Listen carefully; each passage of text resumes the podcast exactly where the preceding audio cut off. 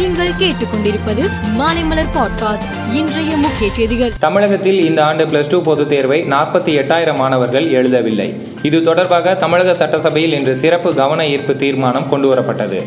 தீர்மானத்திற்கு விளக்கம் அளித்து அமைச்சர் அன்பில் மகேஷ் பொய்யாமொழி பேசும்போது பிளஸ் டூ பொதுத் தேர்வு எழுதாத நாற்பத்தி எட்டாயிரம் மாணவர்களை துணைத் தேர்வு எழுத வைக்க நடவடிக்கை மேற்கொள்ளப்பட்டு வருவதாக தெரிவித்தார். மின் தேவைக்காக என்எல்சிக்கு புதிய நிலம் எடுப்பது அவசியமாக உள்ளது என்றும் இது தொடர்பாக நில உரிமையாளருடன் பல கட்ட பேச்சுவார்த்தை நடத்தப்பட்டுள்ளதாகவும் அமைச்சர் தங்கம் தென்னரசு தெரிவித்தார். நிலம் கொடுக்காதவர்களுக்கு என்எல்சி வேலைவாய்ப்பில் முன்னுரிமை வழங்குவதற்கு என்எல்சி நிர்வாகம் ஒப்புதல் வழங்கியுள்ளதாகவும் அவர் கூறினார். மோடி பெயர் குறித்து அவதூறாக பேசியதாக தொடரப்பட்ட வழக்கில் காங்கிரஸ் காங்கிரஸ் முன்னாள் தலைவர் ராகுல் காந்திக்கு இரண்டு ஆண்டு சிறை தண்டனை விதித்து குஜராத் நீதிமன்றம் தெரிவித்தது.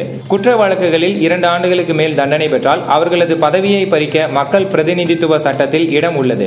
இந்த அடிப்படையில் ராகுல் காந்தியை எம்பி பதவியிலிருந்து தகுதி நீக்கம் செய்து மக்களவை செயலகம் உத்தரவிட்டுள்ளது. அவதூறு வழக்கில் தண்டனை பெற்ற காங்கிரஸ் எம்பி ராகுல் காந்தி தகுதி நீக்கம் செய்யப்பட்டது குறித்து தமிழக பாஜக தலைவர் அண்ணாமலை தனது கருத்தை தெரிவித்துள்ளார். சாதாரண மனிதர்களுக்கு ஒரு சட்டம் அரசர்களுக்கு ஒரு சட்டம் என்றில்லை என்றும் அதன் அடிப்படையிலேயே நாடாளுமன்றம் நடவடிக்கை எடுத்துள்ளது என்றும் அண்ணாமலை கூறினார். உலக காசநோய் தினத்தையொட்டி வாரணாசியில் நடந்த மாநாட்டில் பிரதமர் நரேந்திர மோடி பங்கேற்றார். மாநாட்டில் பேசிய அவர் இந்தியா இரண்டாயிரத்தி இருபத்தி ஐந்தாம் ஆண்டுக்குள் காசநோயை முடிவுக்கு கொண்டு வரும் இலக்கில் செயல்பட்டு வருவதாகவும் கூறினார்.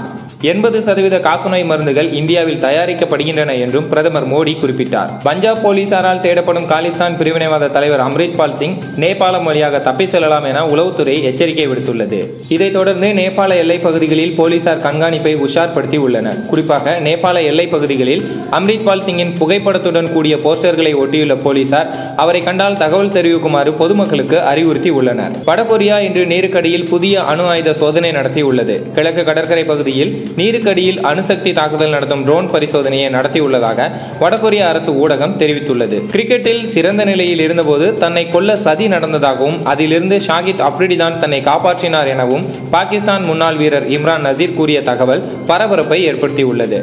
சாப்பாட்டில் மெல்ல கொள்ளும் விஷத்தை கொடுத்திருப்பது சமீபத்திய மருத்துவ அறிக்கையில் தெரிவந்ததாகவும் இம்ரான் நசீர் கூறியுள்ளார். மேலும் செய்திகளுக்கு மாலைமலர் பாட்காஸ்டை பாருங்கள்.